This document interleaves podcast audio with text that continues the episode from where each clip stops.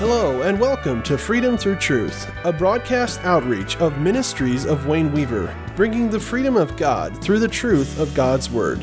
Let's tune in to today's message. You're not one of my disciples. No, he didn't. He rebuked him, and then he rebuked Satan as well. Notice uh, Peter rebuked Jesus. He rebuked Jesus, and Jesus went right back and rebuked Peter. How did Jesus take care of the words of Satan? He took care of it by way of rebuke. How did the word come? By way of rebuke. Peter rebuked, and Jesus rebuked right back and told him where his source was. Your source is not from heaven, but your source is from Satan. And you might have mended as well as you can. You might have had the best intention to save me from the cross and death. But I will tell you, your source is Satan, and I rebuke that. But I also rebuke you for saying that. Are you following me? Amen. Have you found a Peter in your life? Have you, do you know who the Peter is in your life? He can be, he, it could be me. You're looking to me from Sunday to Sunday for direction. I am the one that could be very vulnerable to speaking the wrong thing to you at the wrong time, and it could put a spiral of death into you. And oh God, keep my tongue. Oh God, keep my heart for you that I would not do that.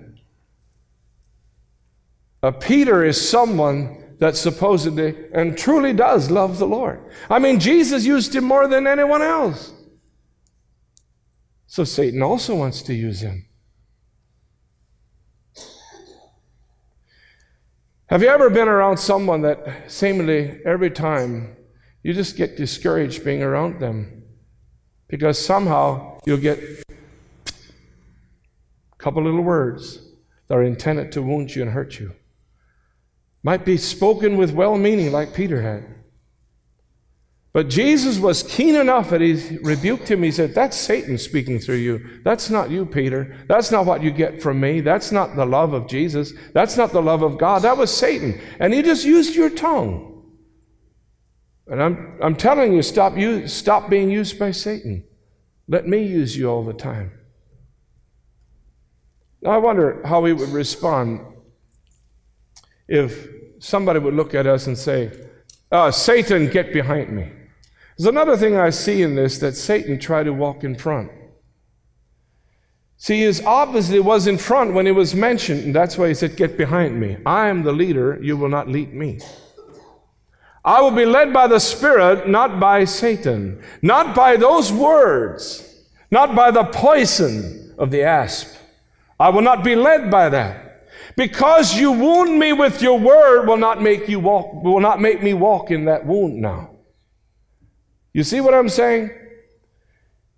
You get wounded by something, and I, I'm, I'm sorry to tell you this, but I see this stuff on Facebook. I do not have Facebook.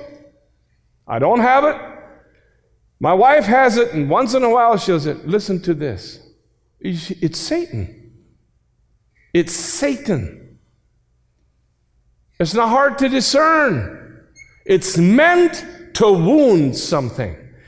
It has to do with a pre biased opinion within the heart that doesn't sit well. And Satan looks for that. Anything he can find a little restless, then he'll use that person. Discerning the voice of Satan. It never builds up, it tears down. It disturbs the peace, it robs your victory, and it tears down the love that you have. Now you had so much love and you felt that love for someone, but now it's challenged. You don't even want to see that person. Yeah? Some of it's because the imagination. Why? Because the imagination was inflamed by a fiery dart you allowed to pierce you. And today you might be in a situation that looks so hopeless that you don't know if you'll ever come out of this. You've got venom throughout your body because some word that you believed and you would not resist it by faith. Go back to the wells of salvation. and speak forth and say it in the name of Jesus. I have been washed by the blood of the Lamb. I have been born again through Jesus Christ. I'm redeemed child of God. You need to go back to that well again and confirm your position in Christ. Every time, my friend, every time you receive a word like that, you need to go back to the well. Go back to the well. Go back with your faith and fight it and fight a good fight. I'm not letting my salvation go with this. You're not going to hurt me by something like this. Something this small that offends me this big. No, no, no, no. Uh-uh. I'm not giving in my salvation. I will retain the peace that comes from God. I will retain it in my heart. I will allow the joy of God to come out of me. It won't rob me from this joy. We fight the good fight of faith. Let's look at some more things here. Matthew 16, verse 23. But he turned and said unto Peter, Get thee behind me, Satan. Thou art an offense unto me. Oh, this is basically what he said is, Peter, you offended me. Get behind me. Have you ever been offended? You were expecting a phone call, nobody called. You're expecting a special handshake, special recognition, special something, and you got offended by it. With all the things that I do, I should certainly get some recognition. Should certainly get some recognition, and I'm getting no recognition. I'm offended by it. That's what Moses had when he struck the rock. He was looking at that rock and he said, All, all the things that I have done, and I've led you through the, through, the, through the Red Sea, and I've done all these things, and God has done miracles in my hand. I've had enough. And he struck the rock. Second time, without the instruction from God. It was that that kept him entering into the land of promise. All right. Luke chapter 4, verse 3. We look at several things that Satan said. And the devil said unto him, If thou be the Son of God, command that these stones be made bread. Okay, now let's look at the other one. Verse 4, uh, verse 6, uh, chapter 4, verse 6. All this power will I give thee, and the glory of them, for that is delivered unto me, and to whomsoever I will, I give it. Verse 7. If thou wilt, therefore, will worship me, all shall be thine that's what he said when he when he spoke. I'm just looking at the words when he when Satan spoke to Jesus when he was in the wilderness fasting. Now Luke 4 chapter 9. Uh, Luke chapter 9, uh, chapter 4, verse 9. And he brought him to Jerusalem and set him on a pinnacle of the temple and said unto him, If thou be the Son of God, cast thyself down from hence. Notice a pattern here. From the Garden of Eden to when he confronted Jesus himself, he always gave a suggestion. Satan, when he spoke to the highest in command of that moment, always offered a suggestion. Do you need to go to the cross and die? Did God say that you shouldn't eat of this fruit? If you are the Son of God, if you are a Christian, If you bend or bow to me, when he took him to the top of the temple, if you are truly a Christian, do you hear me? I know you've all heard that. If you are truly a Christian, why are you dealing with this issue? That's what he told Jesus. He didn't say if you're truly a Christian, he said if you are truly the Christ. If you are the Christ, turn this stone to bread. If you are a Christian, you should not be toiling with this struggle. And when you listen to that, you've got to be aware that it is not God speaking to you. This is Satan that spoke. Do you hear me? The message is discerning the voice. If you're a Christian, this should not be a struggle of yours. If you're a Christian, you shouldn't have talked like that. If you're a Christian, you shouldn't have broke the speed limit back there when you were really in a hurry. If you are a Christian, if you are a Christian, if you are a Christian, if you are a Christian, Jesus won't say that. It's the enemy, discerning the voice of the enemy. He challenges you with your stand in Christ based on some other little issue that he sees in your life. And rightly so, you might have that issue.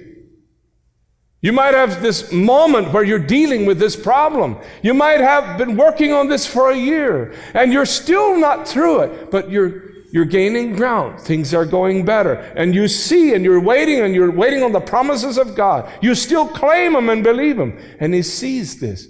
But you see, He looks at weaknesses. He doesn't tell me, He said, you know, that man you prayed for the other day and he got healed. He doesn't use an example like that. He uses a weakness. He uses something that he knows that can stumble me quickly. And he often uses something against your character.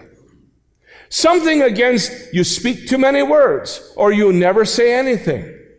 He uses something of a trade that is in your personality to slap you down.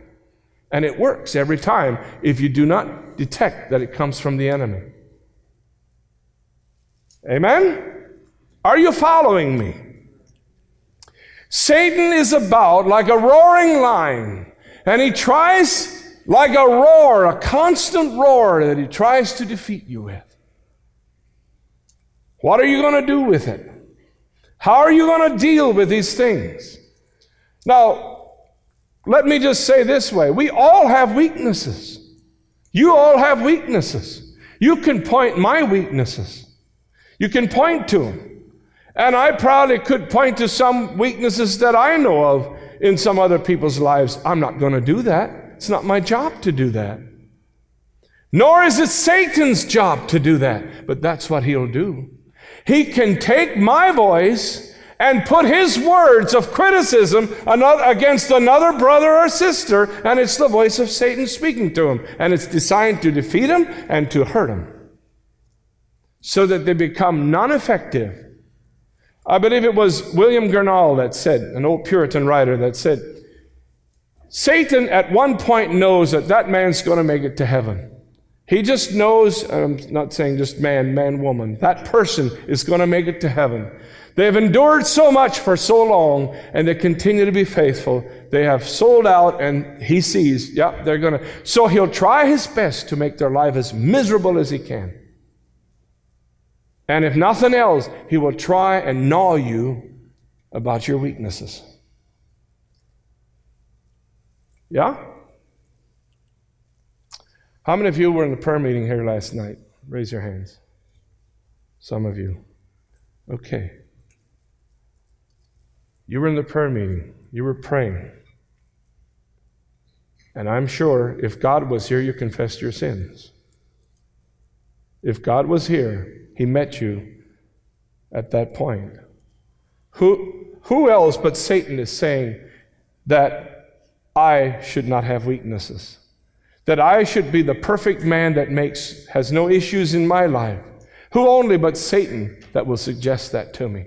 Because Jesus is the Redeemer. He continues to buy me back. He continues to save me. And He knows.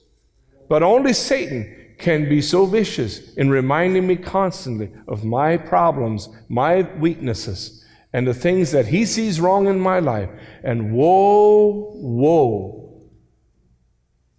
through whom the words are spoken through. It can be. A- Thank you for listening to today's program. We hope you were blessed. This program is made possible by the generous donations of our listeners. Check out our website and get our weekly word e letter by signing up at www.ministriesofwayneweaver.com. Until next time, God bless.